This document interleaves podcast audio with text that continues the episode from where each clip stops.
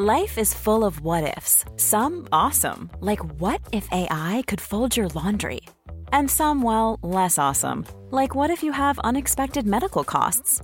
United Healthcare can help get you covered with Health Protector Guard fixed indemnity insurance plans. They supplement your primary plan to help you manage out of pocket costs. No deductibles, no enrollment periods, and especially no more what ifs. Visit uh1.com to find the Health Protector Guard plan for you.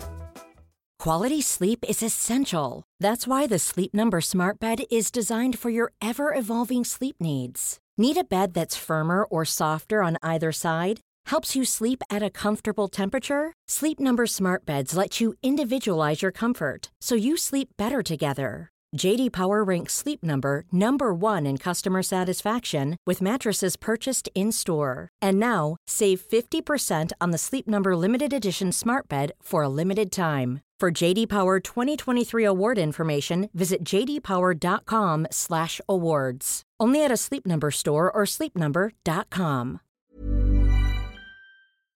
Hallå, hallå, Hallå. Vilken energi känner jag så här på måndagen. Ja, vilken eh, lyckoboost. Efter en... Eller inte alls. Nej, det är lite gravelstämning på oss två idag. Eller hur? Ja. Vi har en orsak och en anledning. Ja, det brukar vi faktiskt ha. Vi brukar inte, Ja. vara, vi brukar inte vara surdeppisar utan orsak. Precis. Mm. Ska du eller jag? Vi klunsar. Kör du. Okej. Ja, Som är eh, bäst på omskrivningar. precis. Nej, men vi har ju... Eh, ja, egentligen var vi ju faktiskt på gång redan förra året. Mm, eller i våras. Vi bestämde ju det att vi skulle göra det under det här året. Ja, vi skulle, vi skulle göra det här tråkiga som vi snart ska berätta om. Och nu eh, har vi bestämt att nu eh, så ska vi verkställa den tråkiga nyheten. Usch, nu låter det som att någon ska dö, men det ska det ju nästan. Lillelördag ska gå i graven, i alla fall tillfälligt få ligga en liten kista och eh, ruttna.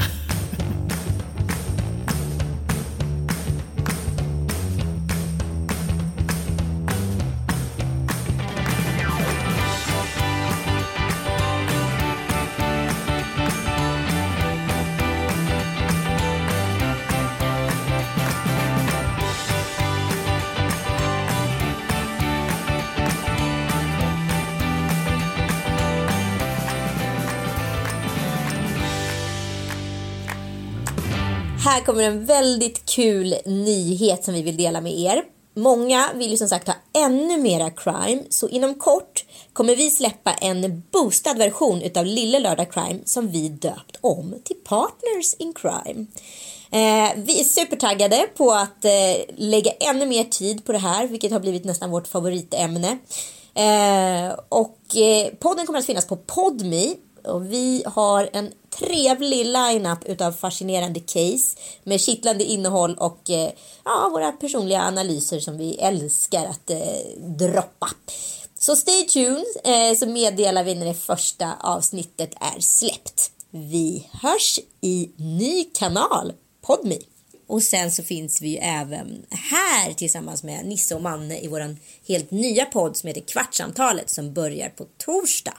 Och eh, det kommer ju vara en relationspodd där män möter kvinnor. Eh, ja, på gott och ont. Mest gott hoppas vi.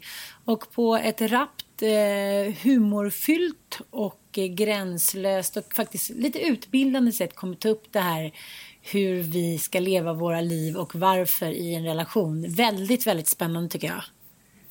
Jag har redan lärt mig jättemycket.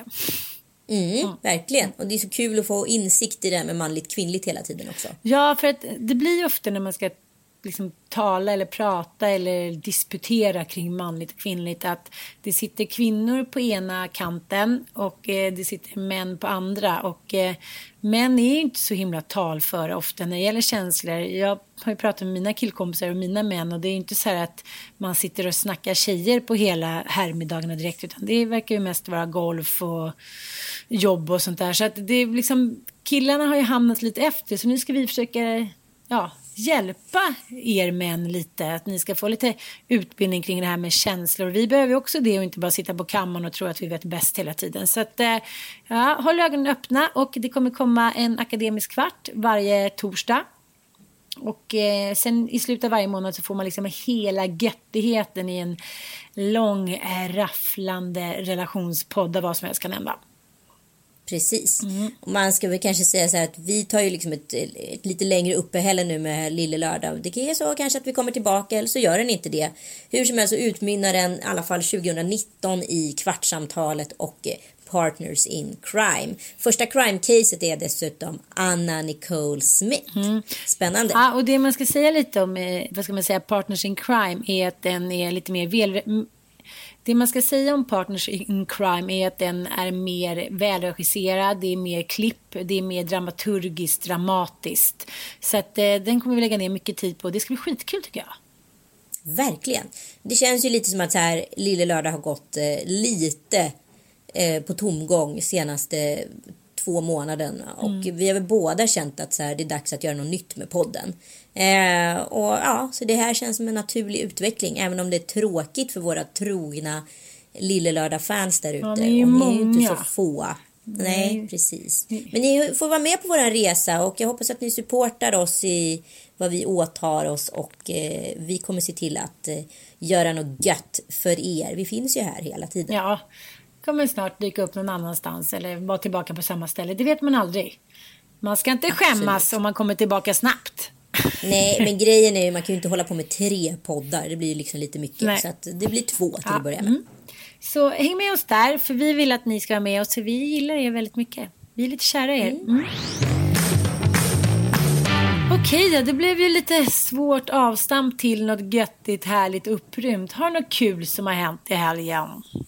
Något kul som har hänt i helgen. Jag har haft en så här extremt vit och lugn helg. Jag är ju liksom inne lite på någon sån här form av hälsosväng mm. eh, i, i december. Jag bara tycker att jag har goffat till mig den här hösten och alla är väl olika och agerar olika runt det här. Men jag älskar ändå känslan att komma i mina jeans och att de sitter som de ska. Så att eh, jag bara bestämde mig för att ta det lite lugnt med sötsakerna nu så länge jag kan. För sen kommer det ändå bli ganska mycket under julhelgen. Så ja, det har varit liksom eh, både paddel och träning och sånt som jag faktiskt tycker är jävligt trevligt. Eh, och ingen booze överhuvudtaget. Sade jag och stoppade in en Ferrari-bil Hur går det för dig och din eh, PT-session? Han är inte nöjd. Han bara, ha nu på sjukhuset, ha nu har någon vattkoppor. Han bara, nu är det sjätte veckan du vabbar nu eller? Jag börjar räkna efter och det är liksom sjätte veckan som någon mm. unge inte går till skola eller förskola. Men alltså det är ju helt, mm. det är ju för fan en uh, doomed. Det är ju en förbannelse. Hur känns det här för dig som alltid varit liksom en working mother och liksom inte varit den som kanske varit hemma med barn, men nu är ju du det. Ja, eller liksom vadå? Det, det, jag pratade med mitt ex om det där. Jag sitter förresten och poddar i hans lägenhet nu. Väldigt roligt att säga, ja, där är den där gamla lampan och där är den där gamla säng. det måste ju vara någonting speciellt. Jag tycker ändå att jag köper nya sängkläder ganska ofta. Jag tycker det är ganska viktigt att liksom, ja men du vet, fräscha upp det där och unna sig någon, ja men en gång liksom i halvåret köper man väl ändå ett nytt bäddset, gör man inte det? Eller? Jo. Ja, ja men du vet, ish. Ett år kanske. Ja, här är liksom, jag bara, men gud, det där är ju bäddsätten från mina föräldrar.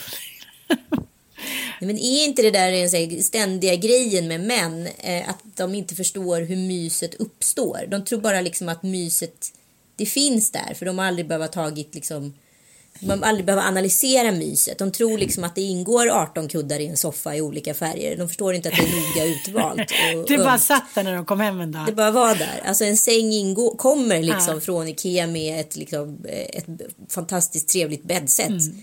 Det bara är så. Men jag tror, det... jag tänker också, eh, många av de männen som vi har dejtat och eh, du varit gift med, så här, det är ju män som är uppvuxna med 40-talistmorsor och farsor.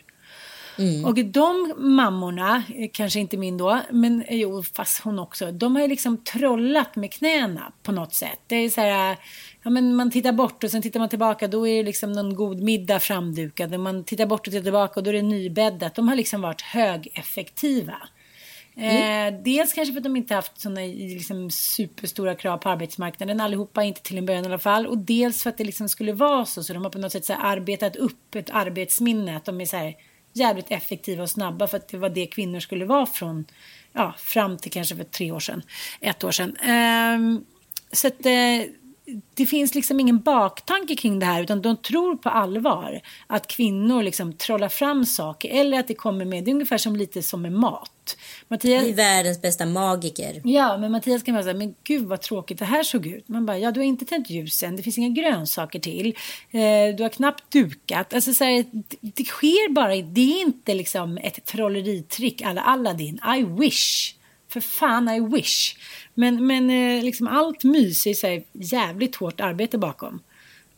Ja, och jag pratade med en väninna för ett tag sedan som var så här liksom hade bett sin man ansvara för en eh, uppgift under julen och det var väl att då eh, alltså klä träden med såna här småljus, alltså bara rulla egentligen runt eh, ljusslingor runt björkarna i trädgården. Och det, det är ju inte superjobbigt. Nej. Under tiden hon då manglade, bakade, fixade, pyntade, bar ner allt julpynt från källan etc. och så vidare. Och han då väljer att sucka som svar. Där är den liksom hennes bägare över kan man väl minst sagt säga. Mm, men, men liksom, jag vet att det här är ett evigt, liksom, ett evigt samtalsämne, en evig källa till bitterhet, ilska, frustration och så här, patetism på något sätt. Man bara, men vad fan var det som gick fel? Då kan jag tänka lite så här, i alla fall när vissa män ska eh, bädda sängen. Då tänker jag så här, mm. om du ändå bara ska lägga på lite rörigt och lägga på några kuddar så det ser ut som att det varit liksom ett, ett mindre vulkanutbrott i sängen. Då är det nästan bättre att skita i. Då kan det ligga kvar på golvet så kan man bara fluffa till kuddarna, de vanliga kuddarna. Men, men förstår du, det blir bara liksom ja. det, det halvhjärtade sättet. Ja men exakt, just det där halvhjärtade. Att så här, det, de är, men det hänger också ihop med en annan grej. Vilket är en, ett, ett jättedilemma tycker jag i, i min ny, nuvarande re, relation. Vad? Det är att de är nöjda. Ah. De är nöjda. Mm. De är så jävla nöjda mm. med det liksom lilla medelmåttiga. Alltså de har inga krav egentligen på excesser. De älskar dem när de finns där. Men eh, det är inte så att de någonsin förstår eh, hur man tar sig dit själv. Men, att det krävs liksom en ansträngning. Men du menar så här, om det trollades bort, om kuddarna trollades bort, om eh, muffet kring matgruffet försvann, om liksom den lilla omtanken. Då kanske de skulle reagera. Och sen bara med jämnmod så här, jaha, nu var det så här, okej, okay, då är det så, det är också jättebra. De kanske skulle reagera men sen skulle de anpassa sig. För de är i grunden nöjda. Igår fick jag en utskällning för att säga, vad är det med dig och lampor? Denna besatthet av lampor, att det ska stå en liten lampa och det ska upp lampor. Jag sa så här, men att gå omkring lite som i en grotta, då kunde vi lika gärna liksom strunta till utveckling och teknik och allting. Det härliga är ju när man går in och det gnistrar och är ljust, inte att man går in i en grotta, mm. då kan man lika gärna, alltså, förstår lite vad jag menar? Att det, ja. Men eh, det, liksom, då tycker han att jag, det är något fel på mig att jag vill ha så mycket lampor. Och så satte han upp en så trillade den ner och så blev han ännu mer förbannad. ja men jag tror att så här, jag tror att så här, det är inte bara liksom just i min relation. Jag tror att det är ett grundläggande problem män och kvinnor emellan. Mm. Att män är så jävla nöjda och bekväma. Mm. De har ingenting emot excessen men eh, de gör inte heller någonting för att addera till den. Men vadå, du och jag har pratat om det där om unga tjejer. Jag pratade faktiskt med eh, en, eh, en annan kvinna om det där som jobbar som, eh, inom psykiatrin. Och hon sa det att det, det är väldigt stor skillnad på tjejer idag. De är inte särskilt intresserade av liksom sex eller de är inte intresserade av att bli så jävla fulla eller hålla på och liksom vara med på killarnas villkor. De är ganska präktiga de unga tjejerna som jag pratar med. Det liksom mm. har andra orsaker att de kommer hit än att de liksom har så här krökat ner sig eller börjat röka braj eller liksom ligger med var och varannan människa hit och dit. Utan det är så här, nej, de är inte säkert intresserade. De vill liksom satsa på sig själva. Sen finns det massa andra liksom tjejfällor. Men, men det tycker jag är så jävla befriande. Så jag kommer på mig själv hela tiden att jag vill inte säga så här, men det är så män är. Det är så det är. De är sådana. Men ändra på det då. Eller? Eller är det, det är tydligen så jävla svårt. Det måste säga, jag tror så här, om till exempel Joel skulle vakna imorgon och det inte fanns något hemma men att han låg på en madrass och det var tomt. Ja men då skulle han vara tvungen att ta tag för han vill inte bo på en madrass. Nej men det, det är intressant som i helgen då, då det här, det här är kanske två situationer. Det här är en man som då kommer från ett singelskap från länge där han bara behöver sett om sig själv. Han har också då från eh, barndomshemmet då inte behövt ta ansvar för inhandling av eh, matvaror etc. Och då han är singel då, då köper han det som han behöver. Kanske för dagen, kanske för veckan. Alltså det är ganska liksom easy shopping. Mm. Och sen kommer han in i en familjesituation där det liksom ställs högre krav på hur ett dygn också kanske ser ut. Alltså att det finns tids, eh, vad ska jag säga, tidsstolpar eller liksom nu går man upp, nu äter man frukost, nu går man till jobbet, sen kommer man hem så lagar man mat, sen nattar man barn. Alltså det finns ju, dagen fortlöper ju liksom i olika tidsetapper kan man säga så? Hållpunkter, ja. ja. Hållpunkter. Eh, och då gick han till livsmedelsbutiken i eh, fredags och kom hem en chipspåse gladare. En chipspåse? Ja, och då var jag så här, det finns ingen mjölk. Det finns ingen frukost, det finns inget så att så här, resultatet är då att vi får åka och handla en gång till. Mm, mm. Istället för att man ställer den liksom ganska, vad ska jag säga, enkla frågan, är det någonting vi behöver köpa hem? Jajamän, skulle jag kunna säga. Min nya utmaning är också till mig själv och till honom är ju att inte skriva listor längre när han handlar mat utan att han själv ska få skriva listan utav vad vi diskuterar fram som fattas. Men vadå, han kom hem med en chipspåse enkom? Japp. Jaha, okej. Vad, vadå, vad, vad, nej, men nu måste jag bara kräkas lite i en liten ask. Vad, men, men vad säger du då? Blir inte du tokig då? Nej men alltså jag har ju valt att inte bli den här mannens mamma. Ja, så du bara säger, ja men gud vad gott, då käkar vi grill, Nej, men då får, väl han, eh, då får väl han komma på det själv tänker jag. Alltså det här är någonting som fattas. Hur ska vi göra resten av kvällen? Nu har ju jag fått mina chips, men eh, det där med middag då? Vem är det som ansvarar för det? Ja, jaha, det kanske är jag. Ja, men sänker oh, inte garden då? Så här, men vadå, vi tar någonting som var hemma. Vi tar lite filmjölk och mackor. Den brukar jag kunna få ett svar liksom. Det är väl lugnt. Vadå, vi är inte så hungriga. Nej, men då får kanske han inser. Att, alltså, så här, jag har bara bestämt mig för att jag inte ska morsa honom. För då, blir jag, då curlar jag honom och då hjälper jag inte honom, då skälper jag honom. Men har du... Så att han, får, han får väl sitta där med sina chips och sen när han blir hungrig så får han komma på helt enkelt att oj, man kanske ska äta middag också. Vi kanske är två i den här familjen som har ambitioner utav att äta något tillsammans. Och det var ju trevligt det där och man kan kanske liksom... Det var trevligt de där 363 000 gångerna när någon annan fixade middagen. Precis, vad var det som fattades den här gången? Mm, vad var det som gick fel? Jo, det kanske var den där påsen med chips. Ah, ah. Ja. Nej. men så att eh, det kommer vara en kamp. Mm. Men jag har bara bestämt mig. Mm. Att så här, han själv får skriva upp vad han behöver handla. Och han själv får komma med de initiativen. Men blir de här anklagelsegrejerna då? Så, Nej, så här... jag försöker bita mig i tungan. Jag kan slå i en vägg, jag kan vara förbannad, jag kan ringa en kompis. Ah. Men jag ska inte morsa honom. Nej. Ja, men det handlar inte också om så att om, om man nu är uppväxt liksom, ja, men inom så här, familjens fyra ramar. Eh, då blir det också så här, då är man inte så mycket en liksom all over the place accessmänniska. Då är man så här, nej men man köper liksom ett par flaskor vin eller en flaska vin till helgen. Man köper så det går in i kylskåpet. Alltså så här, man går inte över de, den normales gräns. Det är liksom läskigt och det är liksom det är någonting man inte är van vid. Det är att gå över vissa gränser. Det är att vara liksom eh, stor, eh, svulstig och det är liksom, alltså förstår du? Att det, jag, jag, tror bara att det är liksom någonting som är lite läskigt för människor som är uppväxta med liksom vanliga referensramar. Man tar eh, mm. liksom en macka när man kommer hem, man får O'boy på lördagen. Det är inte alltid att livet ska vara som en liten jävla fest. Och det där tycker jag, liksom, jag vet inte, det har väl säkert liksom varit gjort att jag kanske hade en roligare uppväxt. Men det är ju väldigt svårt att ta till sig vardagens liksom, vanligheter när liksom man är uppväxt med att varenda jävla dag, varenda onsdag ska vara som en lördag. Såklart. Ja, och när pappa kom hem och varit bortrest och det var så mycket presenter hela tiden och nu skulle det minsann grillas och lagas mat och vara så uppe sent för nu var pappa hemma.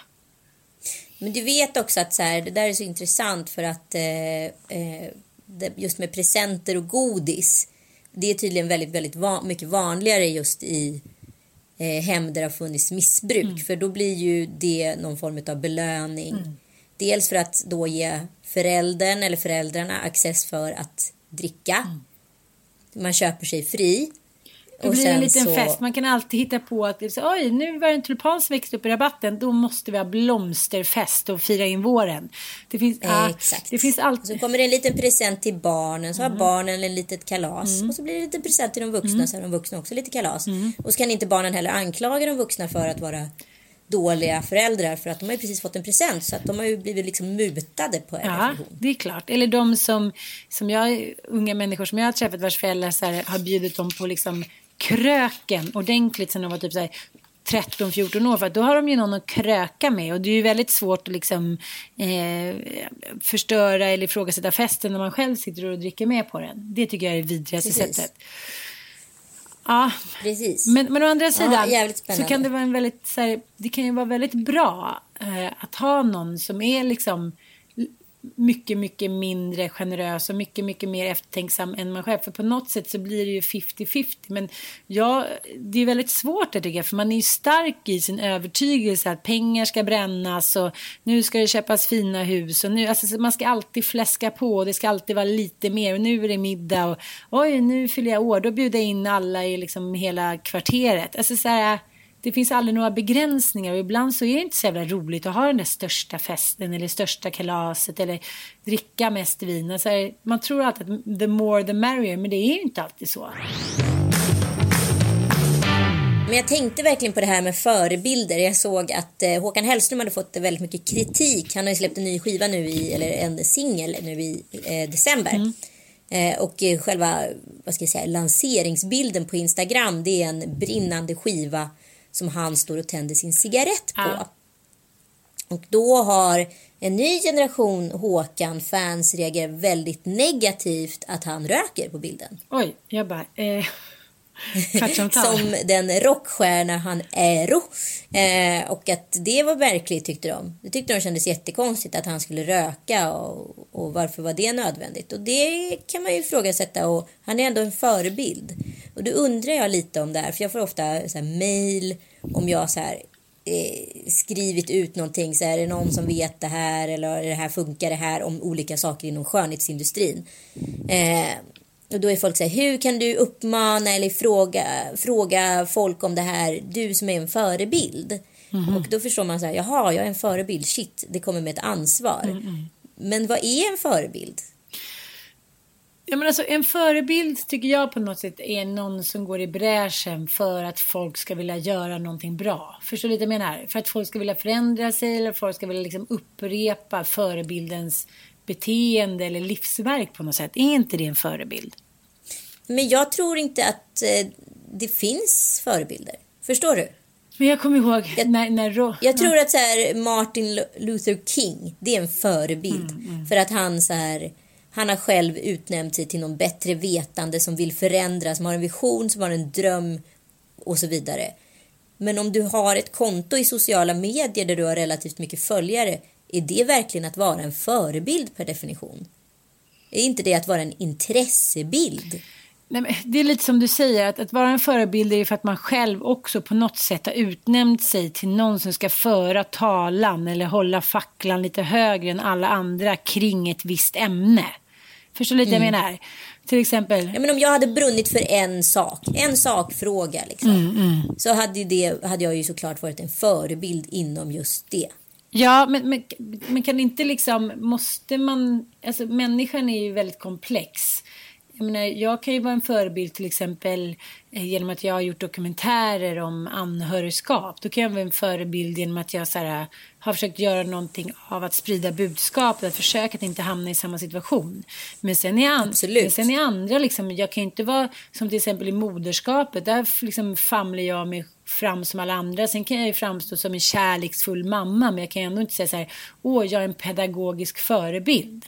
Så att det är så här, vadå, människan har ju så många olika sidor som man kan på något sätt plocka fram. Man kan väl vara förebild eller något annat, men att, att bara liksom jag tänker, men som Martin Luther King till exempel. Men, eller Åsne Seierstad. Det är, så här, det är människor som så här, går längst fram i ledet och så här uttalar. Magda Gad. Ja, absolut. Då, då kan jag hålla med om att, att man kanske på något sätt att det, det tillför. Och det, det är klart att man har ett visst ansvar. Men jag kommer ihåg att det blev ett sånt jävla liv när Robin rökte på bild och hit och dit. Hon var så här, men jag tänker inte ta det. Jag röker på bild om jag vill. Jag är ingen förebild. Jag tänker inte liksom, jag tar inte det oket.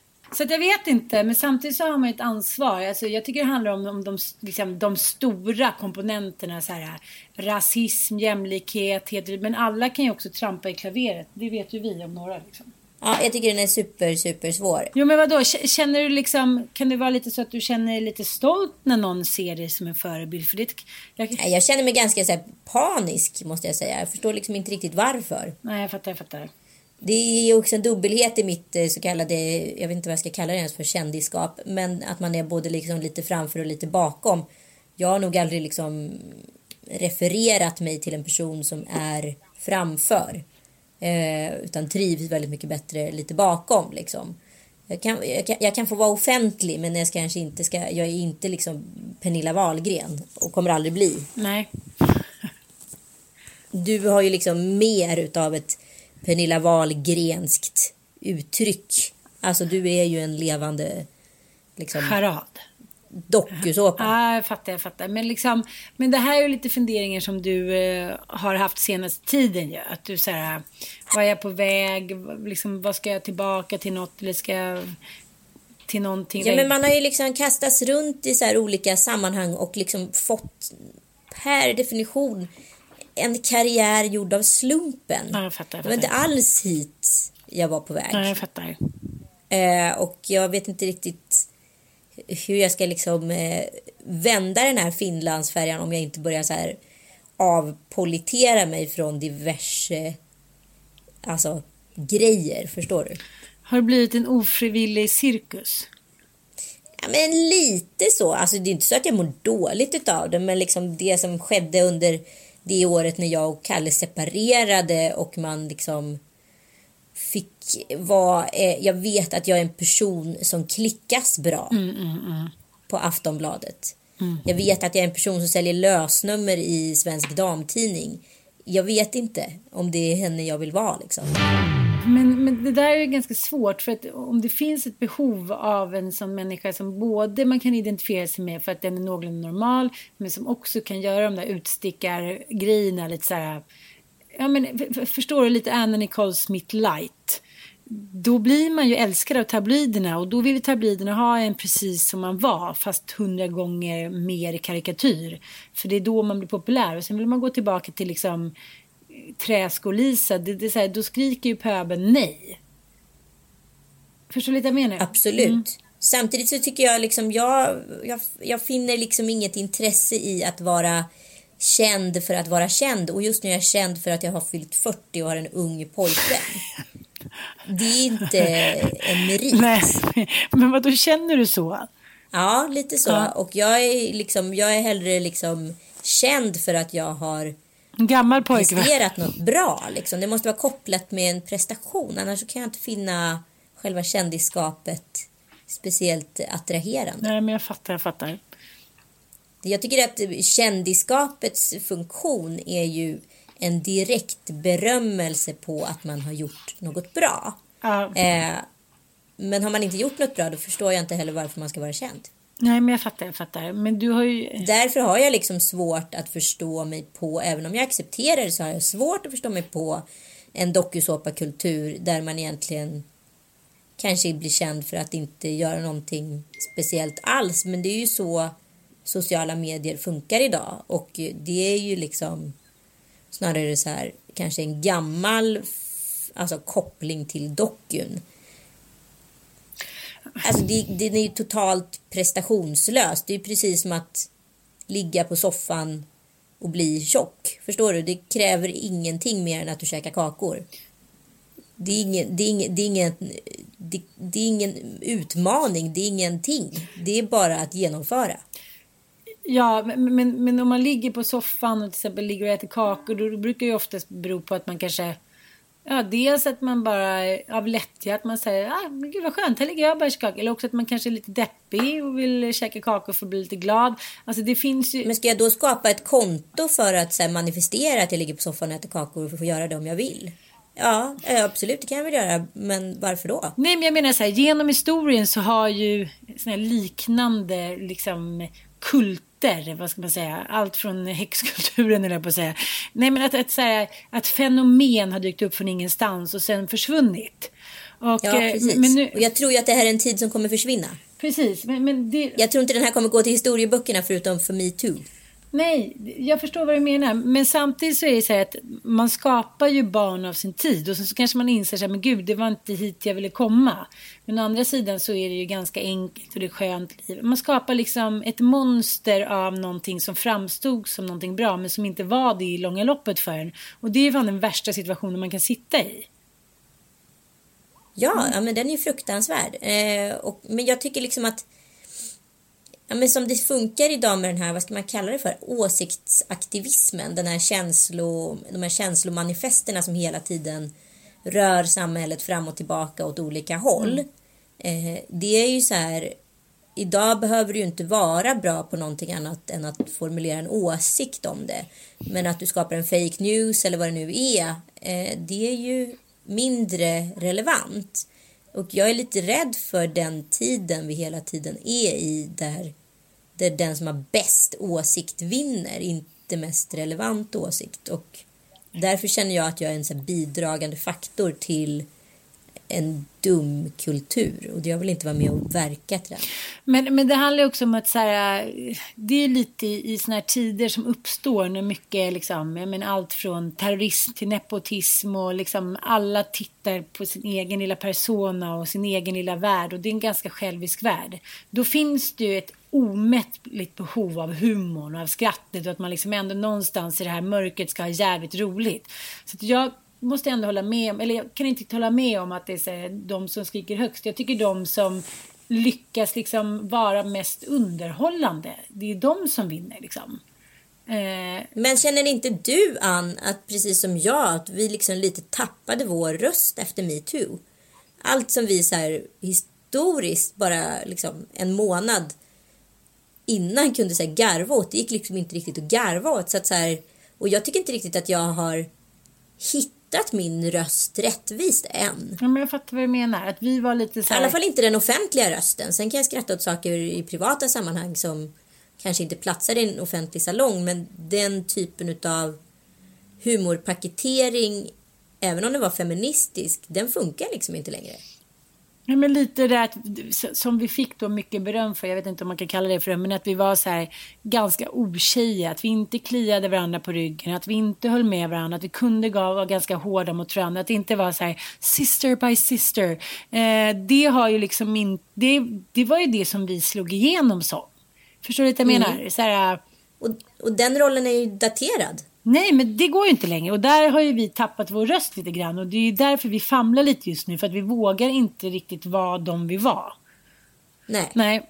Och eh, ja, då är det svårt. Och då får man hitta ett, ett liksom, nytt uttryckssätt och se vad det leder till. För att det är som du säger, man kan inte så här, sitta och gagga och liksom eh, hitta nya vinklar och bolla fram och tillbaka och smasha hit och dit när liksom allting anses vara kränkande. Det är liksom för fan helt omöjligt. Och liksom, jag är inte intresserad.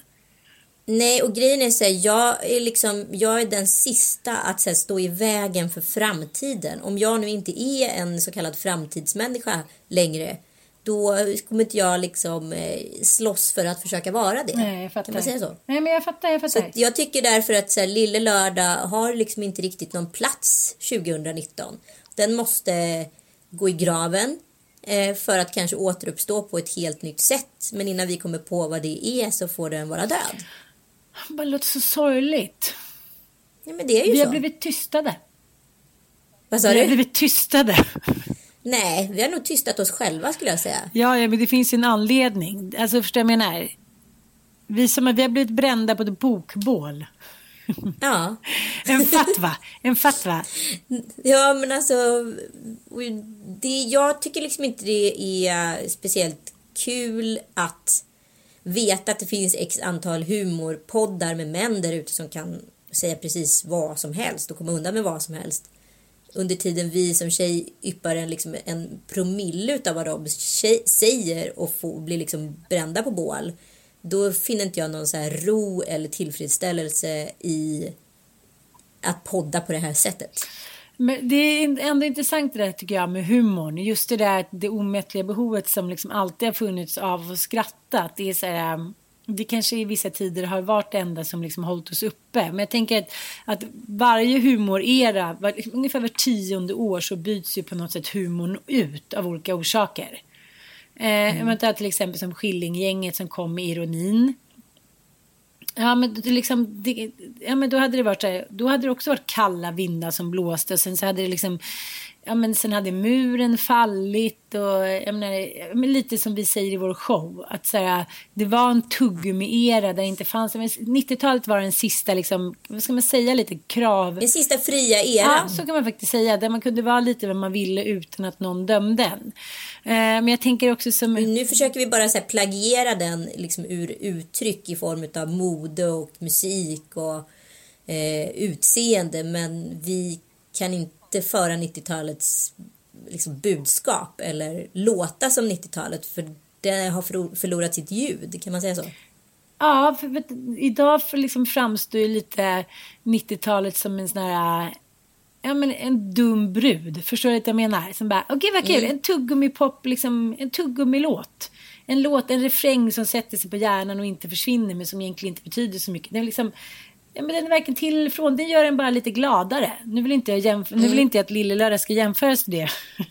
men, men det jag menar är att eh, jag skulle vilja att det kunde finnas en liten kak eller tårtbit kvar av 90-talet. Att man så här, ibland får man trampa i klaveret, ibland får man säga grejer bara för att så här, det var en sån dag utan att man ska bli bränd på bål för det. Det är det som jag tycker har blivit läskigt. Det, det vet ju vi Mm. Det vet ju vi att det inte går. Vi blir ju brända på bål så att då finns inte heller, i alla fall i mitt fall, lusten att så här, utsättas för det. Och tappar jag min röst, ja, då vet jag inte riktigt vad jag ska säga. Nej, jag fattar. Så då kanske det är bättre att jag är tyst. Vi kommer ju kunna prata om massa roliga saker i eh, Nisse och Manne-podden men vi kommer ju inte kunna prata om eh, saker som vi har gjort i Lille Lördag på samma sätt. Jo, det kanske vi kan göra i och med att det är två män där som kan då eh, på något sätt vara täckmantel för att få tycka fel. Mm, jag fattar, jag fattar. Eller man kan tillrättas liksom visa varandra på något sätt. Eller det kan utvecklas tillsammans med andra röster. Det blir mer jämlikt på något sätt. Liksom.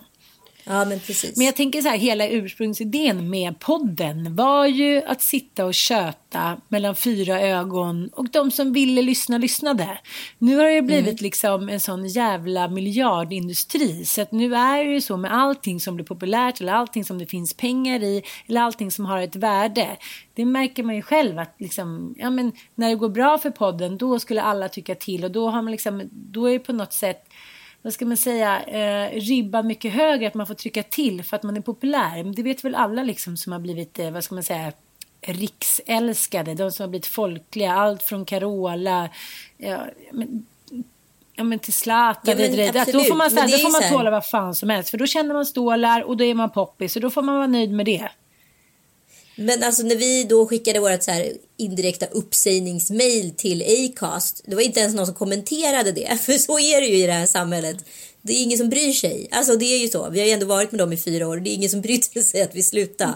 För så lite betyder man om man liksom det var bara en podd utav väldigt många. Ja, jag vet. Och det är också så här. Och sen så finns det alltid några som är liksom allra, allra störst. Och det har ju blivit viktigare och viktigare. Nu finns det liksom ingen plats för de som är under de allra största. Utan de liksom fem, sex poddarna som det brinner kring. Det är de som, som man får ägna all tid åt. Så tycker jag det kan vara. Det blir ännu mer.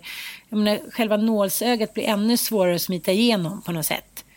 Ja men det här är ju den absoluta kapitalismen och det är ju det vi har konstaterat att så här ser det ut i ett land som är styrt av säljorganisationer där liksom säljorganisationer vars då kunder som är näringslivet får sina absoluta intressen eh, bekräftade hela tiden och eh, då finns det ju inte heller någon form av eh, vad ska man kalla det för HR-avdelning eller eller liksom corporate-avdelning som så tar hand om, eh, om liksom olika talents etc. Utan så här, det finns en säljavdelning och så finns det talents och i bästa fall så samverkar de och så är det inte så mycket mer däremellan. Nej, men, men då kan man säga så här, då är ju podden liksom Eftersom den har blivit som business så är det som allt annat. Om man ska vara riktigt bra och göra någonting då måste man ha det som heltidsjobb. Liksom. Ja. Ah, Kristoffer Triumf, ah, de som håller på. Alltså, så här, man måste röra sig i den världen hela tiden. Man kan inte bara så här, ha lite kul och mysigt och eh, vilja dela någonting med andra. Det är, liksom, det är för futtigt. Men jag tycker i alla fall det känns både sorgligt mm. men också jättekul att göra något nytt. Mm. Eh, och eh, jag ser väldigt mycket fram emot 2019. Jag tycker att 2018 faktiskt varit ett riktigt jävla pissår om jag ska vara ärlig. Sa inte du det om 2017 också? Nej, nej, 17 var väldigt bra men väldigt högintensivt. Ja, just det, just det, det var det, för fan. Alltså, det var ju väldigt ojämnt i och med att det också så var kopplat med en skilsmässa. Och, alltså emotionellt extremt påfrestande men affärsmässigt jättekul. 2018 har liksom bara varit så här mellanår. Eh, men mycket liksom uppbyggnad inför 2019. Mm, mm, mm. Ja, jag, Vad känner du? Nej, jag känner bara att det här var året där jag insåg att jag har fem barn med olika behov och att det har liksom golvat mig rätt rejält. Att det, liksom, det är någonting hela tiden. Ja. Och eh, liksom, det finns... Det är gulligt den där första veckan. Sen glömmer man bort att det ingår 20 år till per unge. Det var liksom... Det var inte någon som sa det till dig eller? Nej, det var det inte. Men det var ju liksom att de hade inte riktigt kommit upp i den åldern när de nya två små kom. Så jag tänkte, men det här kan jag hantera. Fan, ja, det är lite hit och dit och det är någon som blir lite sjuk eller det är någon som ställer till det. Men äh, det här kan jag ju liksom... Små barn, små problem, stora barn, stora problem. Men det är ju verkligen så. Så mm. det är mm. så här, okej, okay, då får vi äh, bli hemmafru då. Då får fröken Södlund bli hemmafru en stund och äh, ja, jag vet inte, jag måste så här, bena ut. Men jag längtar också så här, tillbaka till att spela in liksom någon ny tv-serie, skriva en bok, lite tillbaka till min kärnverksamhet. Jag har ju liksom, liksom du, det har varit Hallabaloo nu ett par år. Det har varit podd och det har varit turné och det har varit ännu flera poddar och det har varit liksom men lite som vi sa förut, en liten hittepåvärld som man inte liksom riktigt, man bara så här rullat med som en snöboll och bara vä, vä, vä. Och nu kanske snöbollen liksom har blivit en snögubbe Ja, och den enda som kan här, krossa snöbollen det är ju en själv ja, liksom, ja. på något sätt. Så... Alltså det är jätteläskigt att dra i den här handbromsen men samtidigt så tror jag att det som kommer ut på andra sidan är svinbra. Ja, men det... För oss båda. Ja, liksom. men det, ja, men det har vi känt att det liksom, nu måste vi göra det eftersom vi ingen av oss är liksom riktigt nöjda. Ja, nej, men det är inget kul att liksom podda med hjälp av konstgjord andning. Utan vi vill ju podda för att det är ju en fruktansvärt rolig produkt att jobba med. Mm. Och vi älskar ju en engagerad publik. Eh, alltså på gott och ont. Men, men liksom man vill inte podda och få spö varannan vecka. Liksom. Nej, och man vill ju heller inte bli podden av Scandal Beauty bara för att ingen annan vågar. Den orkar jag inte heller bjucka på för det tar för mycket nej, av liksom... Nej, nej, och det var aldrig syftet. Nej, och det tar för mycket av liksom, det personliga kapitalet. Men så här, orkar inte vara då den här fembarnsmamman. Man orkar inte jobba med Anna om man hela tiden är så här, ute i någon form av krig mot andra kvinnor. Det är kanske det som jag tycker är allra, allra sorgligast. Liksom, att så här, det är inte liksom snubbarna vi krigar mot längre utan det är våra så här, medsystrar som vi trodde att vi stod ja tillsammans med. Liksom. Så det är lite märkligt. Ja, men, och det tycker jag ju i grunden är väldigt, väldigt sorgligt. Mm. Att man så inser att det där som folk kallar för systerskapet, det, det är väldigt godtyckligt mm. på vad det är. Liksom. Och väldigt så här, väldigt olika vindar som blåser från vecka till vecka. Vad det är som är liksom, man, man hinner liksom inte riktigt med vad som är galgen den där veckan. Vad blir man hängd för nu? Jaha, okej. Okay. Eh, ja, och sen så vet vi alla att det är några få personer som har talan inom just vem som ska hängas och inte hängas liksom. Mm.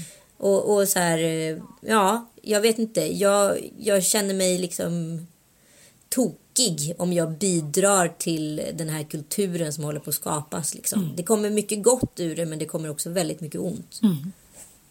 Ja. Ehm, men som sagt, jag tror väldigt mycket på att eh, för att uppnå eh, ett jämställt samhälle så måste vi ju ta med snubbarna och det gör ju vi nu med hjälp av Manne och Nisse och det kommer bli fruktansvärt kul. Första avsnittet är ju så sinnessjukt roligt. Mm. Alltså första månadens avsnitt ska vi mm. säga för det kommer ju faktiskt en akademisk kvart i veckan och sen så släpps det ju liksom ett jättelångt avsnitt på slutet. Mm.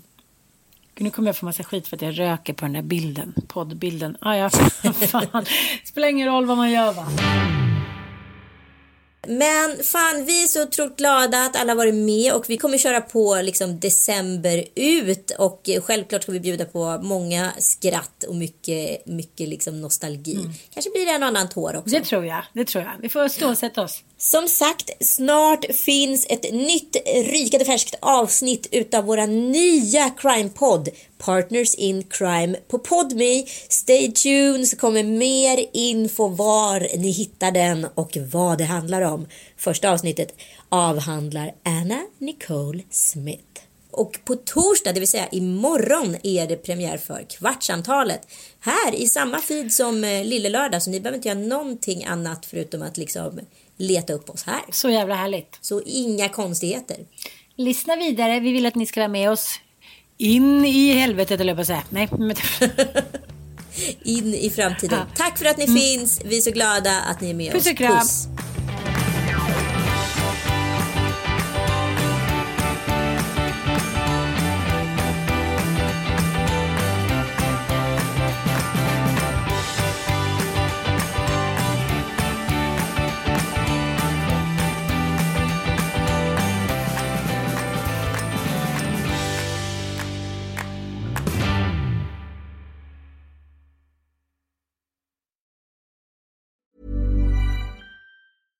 Even when we're on a budget, we still deserve nice things.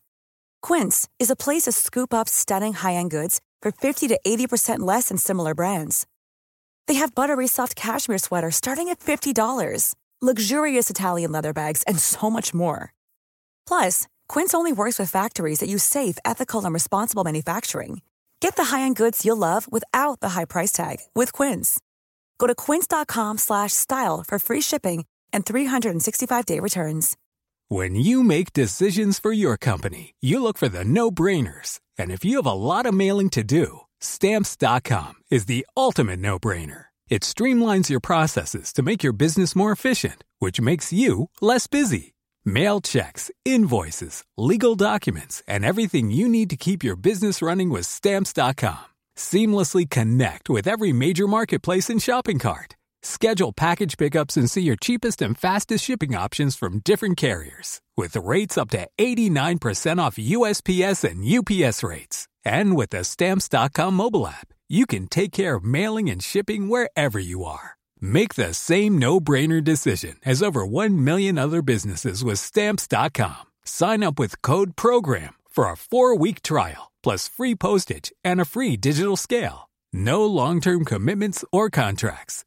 That's stamps.com. Code program.